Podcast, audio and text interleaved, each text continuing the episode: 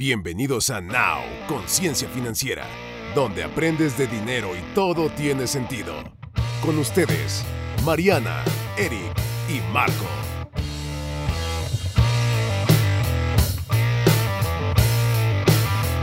Hola, hola, ¿cómo están?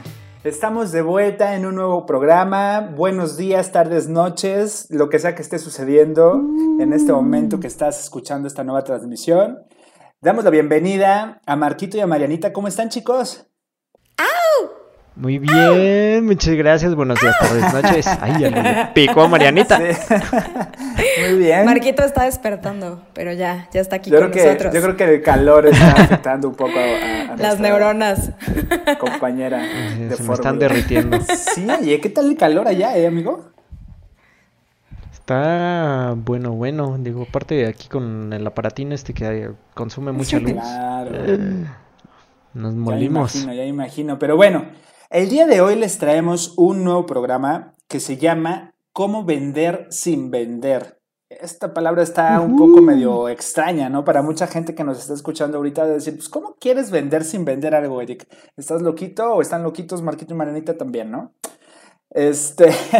Pues, sí, un poco. O un poco. El mundo es de no los nos vamos a desmenuzar esto porque mucha gente no entiende bien el concepto ni siquiera de cómo hacerlo. ¿Ok? Eh, eh, ahorita nosotros les vamos a desmenuzarlo. Primero me gustaría entrar con la definición, pues muy este, chiquita de lo que es una venta. ¿Qué es una ¿qué es venta? vender? Es una buena pregunta. Sí, prácticamente es una acción que se genera de vender un bien o un servicio a cambio de dinero. Prácticamente es eso. Todo el mundo sabe qué es vender. En nuestra vida cotidiana realizamos este, continuamente transacciones en las que vendemos o nos venden. ¿Estás de acuerdo? Todo el tiempo nos estamos vendiendo nosotros, estamos vendiendo nuestras ideas en nuestro trabajo, este, con nuestra pareja, eh, o inclusive nos están vendiendo lo mismo, ¿no? No necesariamente tiene que ser un objeto o algo eh, sustancioso por ahí. ¿Qué opinan de esto, chicos? Exactamente. Pues. Pues estoy de acuerdo. Ay, Vas, perdón, Marianita. perdón, perdón. Eh, yo siempre he dicho que cuando la gente tiene este tabú de que dice, no, la verdad es que está padrísimo lo que haces, yo jamás po- podría vender, yo siempre les pregunto, ¿tienes novia, esposa, marido, marida? ¿No? Y siempre, y, y siempre, ajá, siempre contestan sí, ¿no? Entonces les digo, ahí está, te vendiste, ¿no? Tienes un trabajo, has tenido algún trabajo, en algún momento concursaste para, no sé, algo y, y tú ganaste, sí. Ah, pues te vendiste, ¿no? Eh, la gente tiene también como este tabú de las ventas y la realidad es que todo el tiempo nos vendemos, incluso también hacemos una venta sin darnos cuenta, desde eh, cuando recomendamos, ¿no? ¿Cuántos no han escuchado de, oye amiga, amigo, cómprate la freidora que está buenísima? Imagínense, ahorita está muy de moda, ¿no? Las freidoras estas eléctricas. Imagínense, De ajá, si Black and Decker les diera un 30% por cada vez que ustedes recomiendan la freidora eléctrica. Nos haríamos, pues no ricos, pero por lo menos ya tendríamos ahí un dinerito extra, ¿no? Exacto. Oye, vamos a escribirles a los de Black and Decker a ver si se mochan con el anuncio de Marianita. Sí, bueno, sí. O sea, por decir una Ojalá, marca. ¿no? amigo, Ojalá, ojalá. Hashtag pero Black acabas and de Decker, decir ¿no? Un buen, un buen ejemplo ahí, este Marinita. Eh, por ejemplo, los profesionistas, los que dicen es que yo soy, este, ¿qué se te ocurre? ¿Qué licenciatura se te ocurre? Ingeniero. Eh, Ingeniero, Bueno, pero tienes sí. tu trabajo en una oficina, ¿ok? Eres analista, eres lo Ajá. que sea. Ajá. Eh, y tú dices, pues es que yo no vendo, yo, estoy, yo soy analista, yo analizo datos, esto y aquello. En realidad, si tienes un currículum y si el día de mañana te postulas, Claro, es más, ni siquiera te postulas. Un amigo tiene una vacante y sabe que tu perfil es el adecuado, sin que tú le hayas dicho, como dice Mariana, sin que tú le hayas ofrecido ni siquiera tu currículum ve este, en México, eh, él ya te recomendó y entonces te van a estar marcando a ti, profesionista, analista, para que vayas a la nueva oferta de trabajo. Es, Creo que ese es un gran ejemplo de vender sin Sí. vender. Porque te le vendiste a tu amigo, compañero, colega, lo que sea, desde la carrera. Sí. Y entonces esta persona se encargó de que cuando se abriera una oportunidad para ti, vas. O sea, sin, sin haber tú buscado hacer dicha venta. Y eh, puede ser algo tan sencillo como, que lo, como todo lo que ya mencionó Marianita, e incluso si rentas un departamento, tuviste que haber sido el mejor, eh, digamos, postor, el mejor prospecto, gracias, para eso, o sea, para poder rentar esa casa, departamento, lo que sea en donde Claro, también pasas por un proceso. Ajá, también pasas por un proceso. Entonces, para toda la gente que diga que ellos no venden y nunca han vendido y jamás van a vender, hasta los ingenieros, ¿verdad, Marquito? Se venden.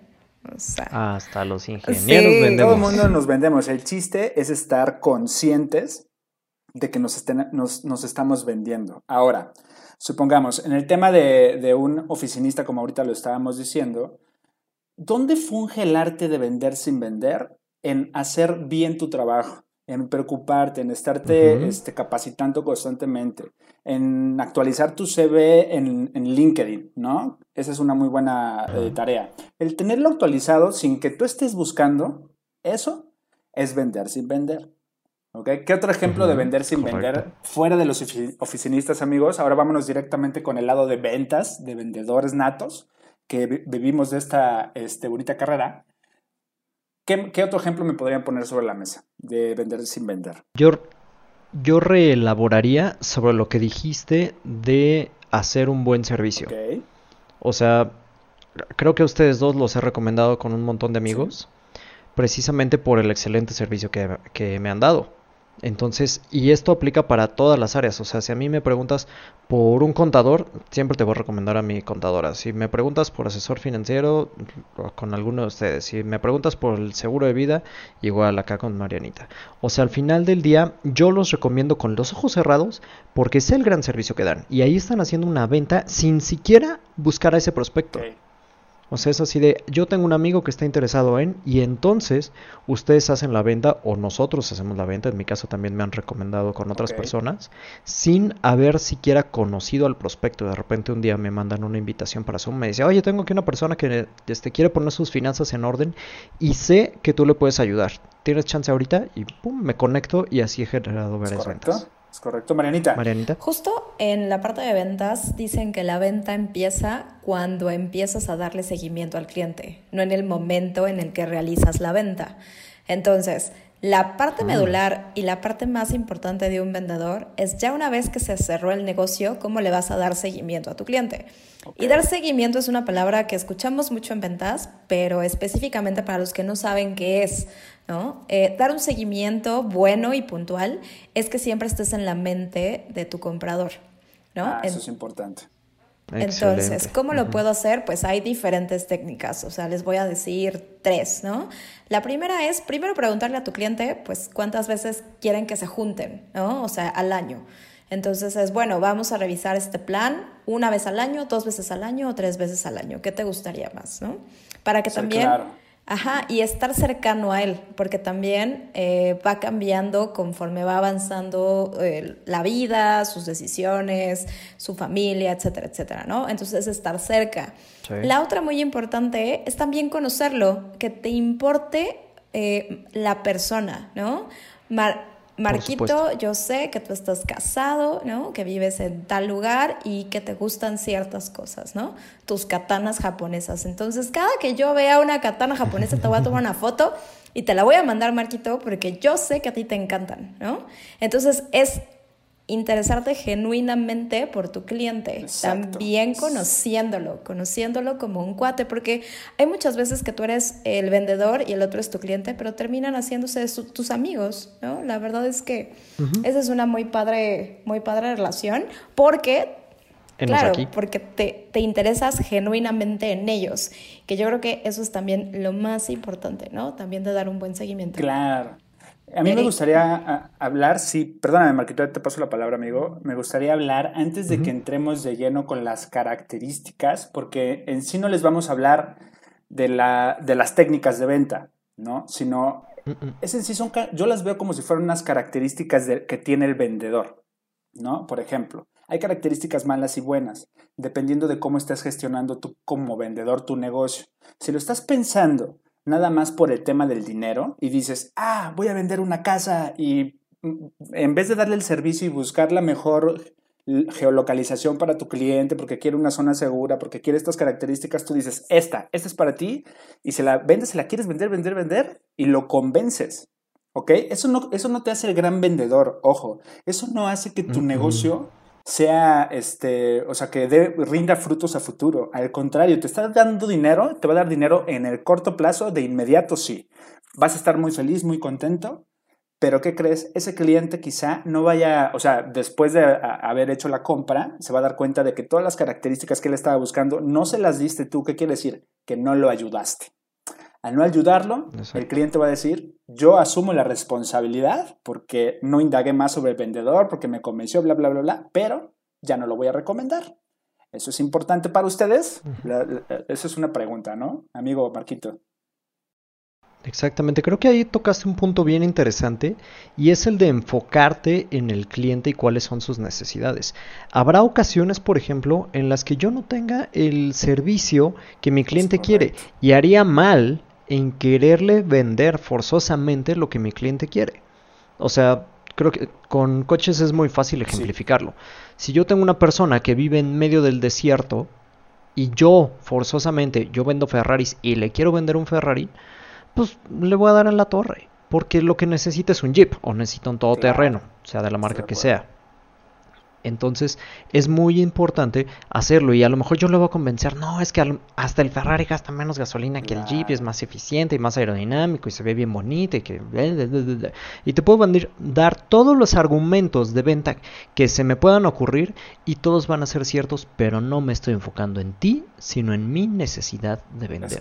Y ahí es el primer error. Así es, es. Ahora, mencionabas otro muy interesante y esto lo escuchaba en alguna ocasión de un audiolibro que decía que nosotros cada vez que nos acerquemos con alguien a quien le queramos vender, aunque lo conozcamos de hace años, siempre es como si fueras al sastre, volver a tomarle medidas. Porque necesita saber cuál es su necesidad actual. A lo mejor hace años, voy a tomar el ejemplo de la casa, pues hace años pues era soltero entonces yo lo que necesitaba era un lugar donde llegar, dormir, que estuviera, que fuera seguro y estuviera bien ubicado. Tan se acabó. Pero con, los con el tiempo la gente va cambiando de necesidades. De repente pues empieza a crecer la, la, familia, te cambias, ahí tienes más lugares o diferentes lugares a los que necesitas ir.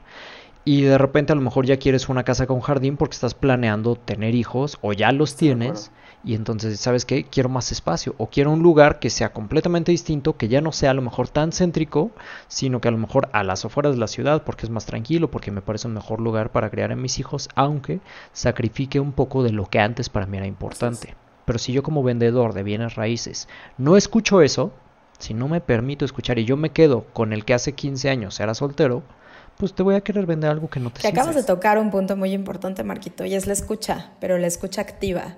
Muchas veces, no nos, ¿cuántas veces les ha pasado que un vendedor habla y habla y habla y habla y habla y habla y en ningún momento te escucha y te deja que le digas tus necesidades reales, ¿no?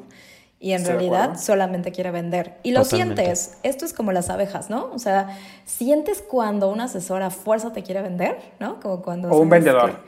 Sí, sí, sí, sí, lo, que sea, lo que sea. Y regresamos al punto, darle al cliente lo que necesita.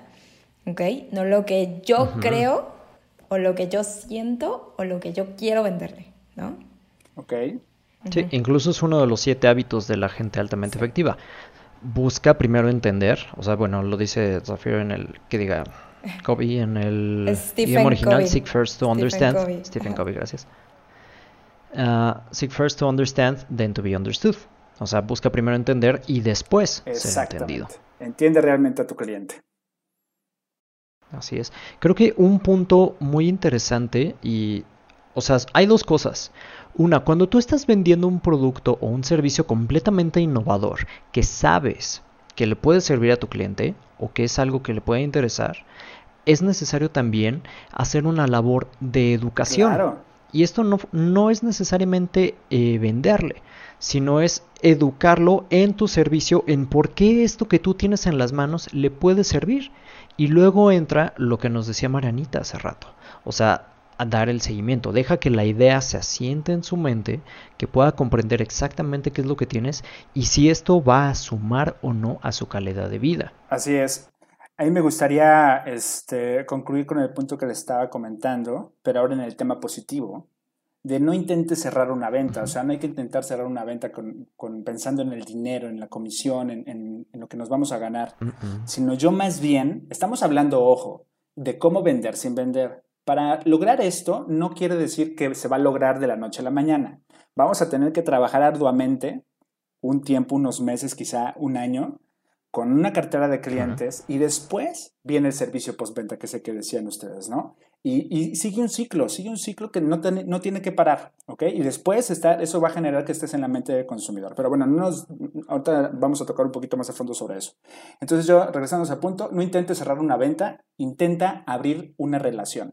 Yo me quedaría muchísimo más con eso. Así es. En vez de cerrar la, venta, eh, trataría de, de, generar una muy buena relación con mi cliente, sobre todo para el largo y para el mediano y largo plazo, ¿no?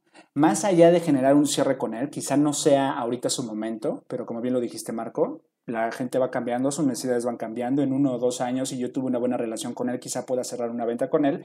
Pero a mí me interesa muchísimo más que él esté satisfecho con todo mi servicio, aunque no se haya concluido una venta, porque él en automático lo que va a hacer va a aprovechar algún foro eh, que tenga con su equipo de trabajo, con sus familiares, con el perfil que va a ser adecuado para un cliente, para Eric, o para Mariano o para Marco, o lo que tú estés vendiendo. ¿no? El chiste es de que este cliente te va a dar una referencia antes de haber hecho la venta. Eso se llama vender sin vender. ¿Quieres agregar algo, amigo? Quisiera hacer una pregunta aquí que puede ser de interés. ¿Por qué un vendedor tiende a caer en estas equivocaciones que ya hemos enumerado.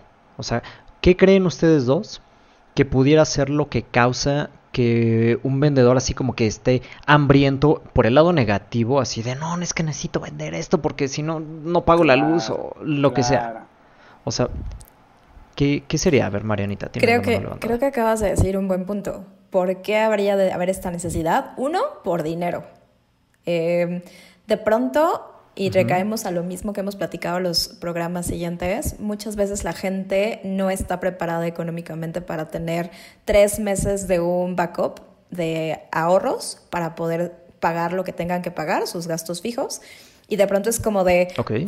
quiero empezar ya a vender mañana y necesito esta semana generar tanto, entonces empieza el hambre, ¿no? Esta carrera de, de hambre. Y el hambre hace que un vendedor diga, ya lo que sea y que sea ahorita y que mañana me lo compre y el viernes se pague. Entonces muchos vendedores andan con el hambre y eso se combina con una falta de educación financiera.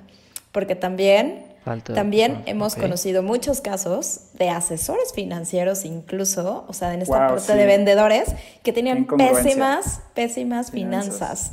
Entonces, necesitan dinero para el fin de semana porque ya no tienen, ¿no? Entonces tienen cinco días para ver de dónde consiguen y presionan y presionan y presionan para que el cliente pague antes del fin de semana y ellos puedan salir con su familia o pagar la renta o lo que tú quieras. Uy, sí. Qué mala práctica. Es, muy común entre vendedores. Yo, yo pondría, y es la misma que dijo Marianita, pero yo lo pongo como la relación que tienes con el dinero. Si no te has trabajado por ahí, siempre vas a tener dificultades, no vas a tener un fondo de emergencia, no vas a tener finanzas personales sanas, este, viene, se, se derivan muchísimas cosas. Y para un vendedor es crucial que tenga una buena relación con el dinero. ¿No? Porque si no, eso hace que en vez de ayudar a la gente, en vez de enfocarte a tu negocio, también otra es la falta de conocimiento de tu negocio, que no te da la capacidad oh, de poder pensar a futuro y verle el crecimiento económico para ti, tu familia y tu empresa, si es así, ¿no? O inclusive tú, eh, siendo un vendedor, ¿por qué no traslapar y pensar en grande a crecer a una, a una empresa? Entonces, como no conocemos bien nuestro negocio y no, no, le podemos dar el, el, empuje, lo que único que pensamos es, ay, pues si vendo tantos coches o si vendo tantas casas o si vendo tantas pólizas o si vendo tantos productos, voy a ganar. Y ese es tu objetivo principal. Hasta, ahí llegan tus capacidades, compadre. ¿Me explico? O sea, sería falta de visión, a largo plazo.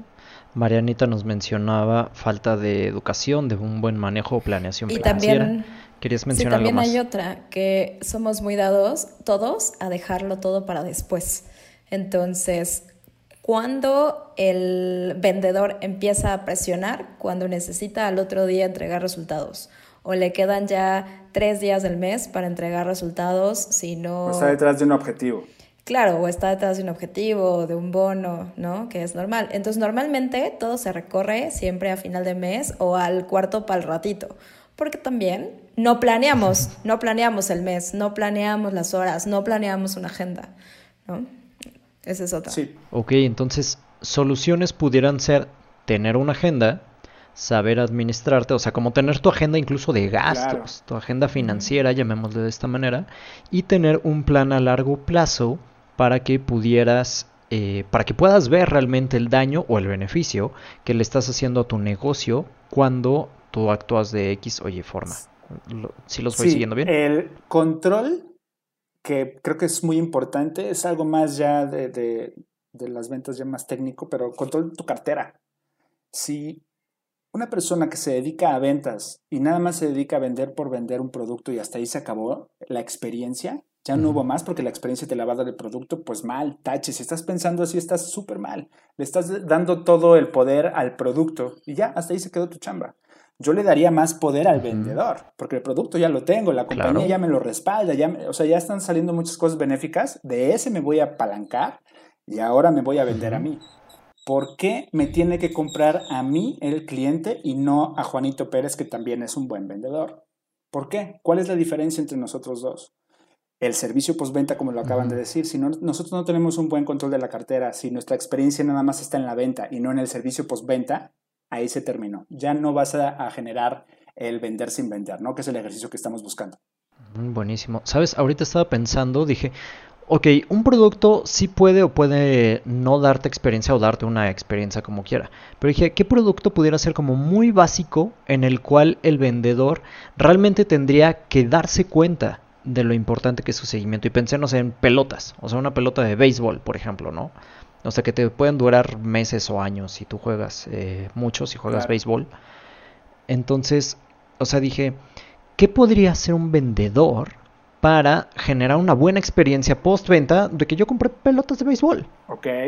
A lo mejor que me mande, no sé, se me ocurre, ¿no? O sea, que me pudiera mandar información de, ah, ya viste, va a haber estos partidos, o que se va a abrir una, una cancha, exactamente como el, el conocer. involucramiento. O sea, no, no menospreciar mi producto. Más si yo, por ejemplo, soy dueño de la empresa de pelotas de béisbol, yo digo, pues yo vendo pelotas de béisbol, que voy a andar vendiendo experiencias. No, de hecho, si nos enfocamos en la experiencia, tenemos una cartera de clientes y de esos clientes lo vas segmentando, segmentas a tus clientes que ya tienen bastantes años contigo. Haces una estrategia diferente para cada segmento de clientes que tengas, depende de los años que tengan ya contigo.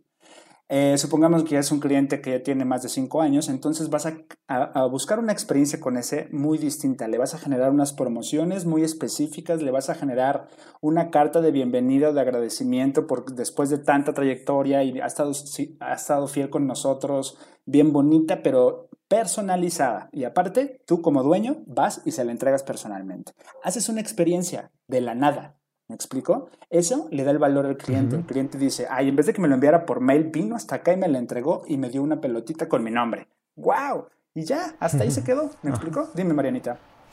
Hay, un ejercicio que alguna vez tomé en una certificación y decían que no importa que vendas, tú debes de verte como una marca.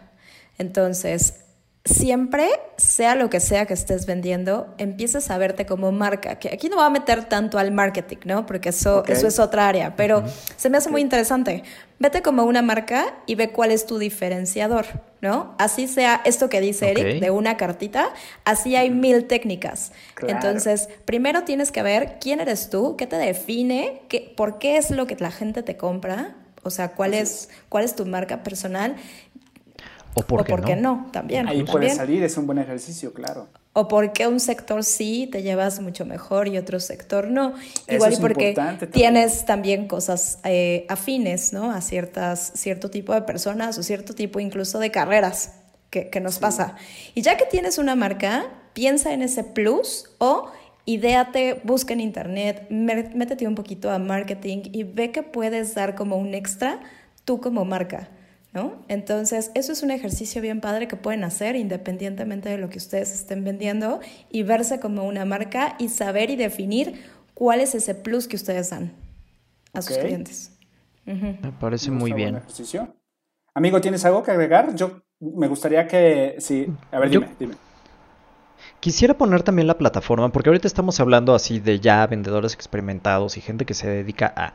Pero ¿qué tal que alguien está entrando en el camino y dice, yo qué experiencia postventa voy a dar si no he vendido ni un ah, chicle? Me encanta, qué buena pregunta. Entonces, creo, yo a este tipo de, de perfil quisiera a lo mejor darle una idea, porque ya sabemos que el campo de las ventas, vendas lo que vendas, es una ruleta rusa, una montaña rusa de sentimientos. O sea, de repente estás así, ah, eh, lo logré, vendí. y a los 15 minutos así, ya me siento bien triste porque me dijeron que no, y me dijeron que hasta estaba bien feo. Pero, es que es verdad. ¿qué, ¿qué, podemos hacer en esos casos? Una cosa que a mí me parece súper valiosa, que lo saqué del libro de cómo pasé de ser un fracaso en las ventas a un vendedor estelar, es monitorear tu efectividad. O sea, lleva cuentas de cuántas llamadas haces, o sea, cómo lo estás haciendo y qué tanto, o sea, cada cuántas llamadas o cada cuántos contactos, cada cuántas citas, etcétera, etcétera, o sea, son como diferentes los pasos, estás generando una venta. ¿Por qué? Porque si tú llevas ese monitoreo y si dices, ah, pues una de cada 20 logro hacer algo o logro generar una venta y mi venta promedio es de 20 mil pesos, entonces tú puedes empezar a cambiar la emoción o hacerla más estable y decir, ok, llevo 15 nos, ya estoy a 5 llamadas del sí. y entonces te empiezas a emocionar y el subir tu entusiasmo obviamente hace que la gente también se, entusiasme por ti. No saben ni qué, pero las emociones se pegan. Entonces tú ya estás bien positivo, así, eh, ya hice la venta, bien, vuelvo a empezar el ciclo, ¿no? Así, voy por mi primer, no, por el segundo, por el 19, así, ya, ya con el 19 ya estás on fire. Y pues, cambia completamente e incluso eso puede hacer que suba tu, tu rate de bateo. Y también otra forma que tú lo puedes hacer si eres como muy matemático y no te llevas como por tanto por la emoción, que te recomendaría que si te, que te apalanques de las emociones positivas, es que tú digas, bueno, si mis ventas promedio son de 20 mil pesos cada que la hago y necesito hacer 20 llamadas, entonces cada llamada que yo hago estoy en teoría ganando mil pesos. Sí, sí, sí, sí. Pues creo que se pone bueno porque de esa manera tú puedes decir, ah, ahí van mil, ahí van dos mil, ahí van tres mil. Todo lo voy a juntar en la última llamada, o a lo mejor va a ser en la llamada 10, no sé. Pero también llevar ese tipo de control nos ayuda a mitigar el lado emocional que nos puede llegar a jugar en contra. Estoy súper de acuerdo. Marinita, ¿quieres comentar algo sobre este punto? Sí, sí, va, va de acuerdo a lo que dice Marquito. Justo cuando eres un vendedor nuevo, tú crees que es un buen día o trabajaste bien cuando hiciste una venta. Pero ¿qué crees que no? O sea, hay muchos tipos de prospección y de preparación y de monitoreo, como dice Marquito, que hay una, por ejemplo, que, que me han enseñado que se llama la de los 25 puntos. ¿no? Y esto, esto es un Excel donde te dice, por cada nuevo cliente que tú tengas, o sea, un nombre de un recomendado, te da un punto. Pero por cada llamada que tú hagas, te da tres puntos. Entonces, se supone que al día tú debes de tener sí o sí 25 puntos. Entonces, cuando tú cierras una venta, te da 5 puntos. Vamos a pensar que ese día no cerraste nada, no tuviste ni una sola venta, pero te aventaste 10 llamadas y tuviste 5 nombres nuevos. Entonces, llega un día en el que tú vas monitoreando por día qué tanto haces esos 25 puntos y si llegas a tu meta. Y aparte es, fíjense que es un hábito, un hábito diario. Entonces, así no te sientes mal de que sientes que no estás avanzando en tu negocio. Pero sí o sí tuviste un referido o un recomendado y cinco llamadas, 10 llamadas, 20 llamadas. Eso va a hacer que tu negocio prospere. Entonces, obviamente, claro, obviamente puedes combinarlo, pero también si no tienes una, tienes la otra. Entonces, creo que funciona excelente. Me encanta, Estefanita. Este eh, está importante porque el trabajo del vendedor es muy solitario, ¿no? Y si no tenemos una buena gestión de nuestro tiempo y una buena organización y no entendemos de nuestro negocio, qué dijimos y todo esto, entonces vamos a sentir que estamos perdiendo el tiempo y que no avanzamos. Este ejercicio que dice Mariana, de verdad, es una joya practíquenlo, se hace un hábito y en vez de estarte sintiendo mal y, añadiéndole, sumándole a la montaña rusa de emociones, todas esas emociones las vas a tratar de cambiar en positivo. Me parece genial. Yo lo, yo lo he hecho y ha funcionado. De hecho, si quieren, si quieren que les regalemos esa hoja de los 25 puntos, escríbanos, escríbanos y se las regalamos. Vamos a hacer un giveaway ah, en redes sociales y yo creo que por ahí podría ser, ¿no? Exacto. Este, y por, bueno, estábamos con la de la montaña rusa de sentimientos y... Ah, quería ver si me podrían comentar cuáles son estas características que tiene un vendedor regresando al punto de cómo vender sin vender. Eh, aparte de respeto, que sea, que sea muy respetuoso con el cliente, que genere confianza y que sea súper honesto, o sea, que todo lo que dice sea real, no vender con mentiras, ¿no? Eh, ¿Alguna que pudieran añadir? Creo que todo se basa en las relaciones humanas. O sea, al final del día, si nosotros tenemos estos tres puntos que acabas de mencionar, respeto, confianza y honestidad, ya tienes la base para poder hacer una venta o incluso, sabes que si mi producto no es para ti, poderle decir, no, o sea, te tengo respeto y te tengo la confianza de decirte, esto no es para ti, pero te puedo recomendar con otra persona que sí tiene lo que tú tienes, o sabes qué, pues no, pero para mi educación, cuando encuentres lo que estás buscando, ahora sí que avísame, porque quiero aprender. O sea, es también como tener esa humildad, porque si una persona se da cuenta, yo no sé a ustedes, pero a mí las personas que se sienten que lo saben todo y que hablan al azar, así al aire, nomás por contestar, por llenar el espacio vacío, me caen gordas. o sea, la verdad sí, o sea, si no sé, yo paso mucho tiempo callado porque es como más aprendo. Y las personas que no se callan me caen muy, muy gordas porque se ve, se ve cuando saben y en ese, en ese caso aprendo. Pero cuando no saben, pues también aprendo que es lo que no debería de hacer. Esto te va a generar reputación. Y creo que es lo más valioso para un vendedor y lo tienes que cuidar como si fuera así su, tu bebé. Eh, ¿cómo se, porque esta reputación que ya te generaste, estamos hablando de un este, vendedor que ya tiene quizás su carterita de clientes, ya se genera una reputación. Si eres un vendedor nuevo, pues entonces esmérate y la recomendación que yo te doy, lo primero que tiene que estar en tu mente es generarte una buena reputación. ¿Cómo? Con respeto, con honestidad, con estudio, con este, haciendo buenas asesorías, ayudando a tu cliente, haciendo servicio postventa, haciéndote un sistema para tus clientes, ayudarlos precisamente, no pensar en el dinero. ¿Ok? Exacto. de hecho, una cosa que hemos mencionado antes es, a la gente no le importa cuánto sabes hasta que saben cuánto les importas. Y luego viene el paso número dos. Una vez que saben cuánto les importas, ahora sí más te vale que sí sepas algo, porque si no, ¿qué les vas a aportar? y sobre todo si les estás tratando de vender sí, porque es la carnita de que sirve tener a alguien que no sabe qué está vendiendo, pero te cayó poca madre, ¿no? O sea, también tiene que ser un conjunto de ambas.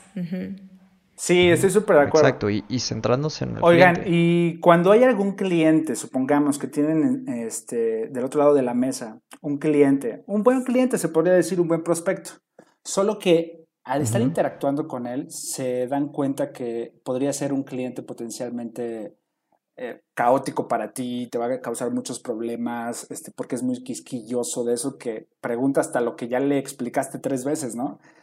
Ese tipo de clientes es válido, es pregunta, ¿eh? Es válido decirles, no, no, no podemos tener una relación de, trabajo juntos o alguna cosa así, o les tenemos que decir sí, porque si no, ni modo que nos, está, nos esté cayendo dinero del cielo como para estar diciéndonos. ¿Ustedes qué opinan de esto? Yo creo, mira, yo creo que si es el tipo de cliente con el que a ti te gusta lidiar, o sea, si eres una persona muy enfocada en los detalles y conectas con ese tipo de cliente que le encantan los detalles y es quisquilloso y exigente y ta, ta, ta, ta, ta, vas. Pero si no, o sea, si tú eres de las personas que dicen, no, ¿sabes qué? Es que yo no quiero dedicarle tanto tiempo porque me consume, deja todo el tiempo, me consume mucha energía y me desgasta y prefiero perder esta cuenta o pasársela a alguien más que es más del perfil de este cliente, yo estaría dispuesto a soltarla y pasársela y entonces me hago amigo de los dos. Exacto.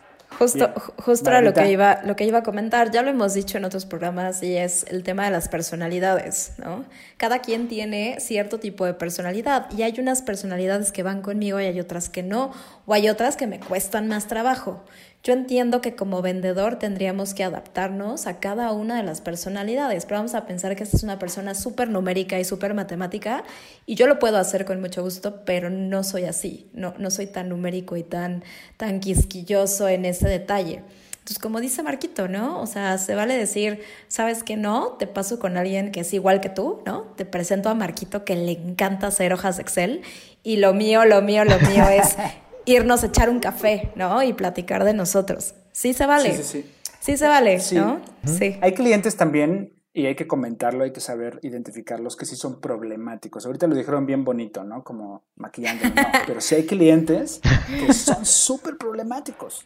Y lo peor es que lo sabemos y después dentro de tres meses se detona y decimos, Madre Santa, ya lo sabía. Te causan broncas y broncas y broncas y broncas. Y tú por querer dar el buen servicio, porque está justo en tus valores de, vendedor, pues te vuelves loco. Y, y, lo que dijo Marquito, ¿no? Pues tus emociones, adiós. A mí me gustaría, amigos, hacer una mención aquí, porque es un claro ejemplo de lo que es eh, vender sin vender y es nuestro creativo, y digo nuestro porque es de Now Conciencia Financiera, es parte del equipo, se llama Alex Martinel. Les voy a platicar un poquito de, su historia, digo, Marquito ya lo, conoce mejor, pero es justo un claro ejemplo. Supongamos que este es un este, creativo, es un diseñador, le ayuda a Marco con sus redes sociales y lo que sucedió es que Marco, al ver el buen desempeño y buen trabajo de su creativo, empezó a, nos, lo recomendó sin ver. Así, ¿eh? Así, mira, te lo paso, platica con él.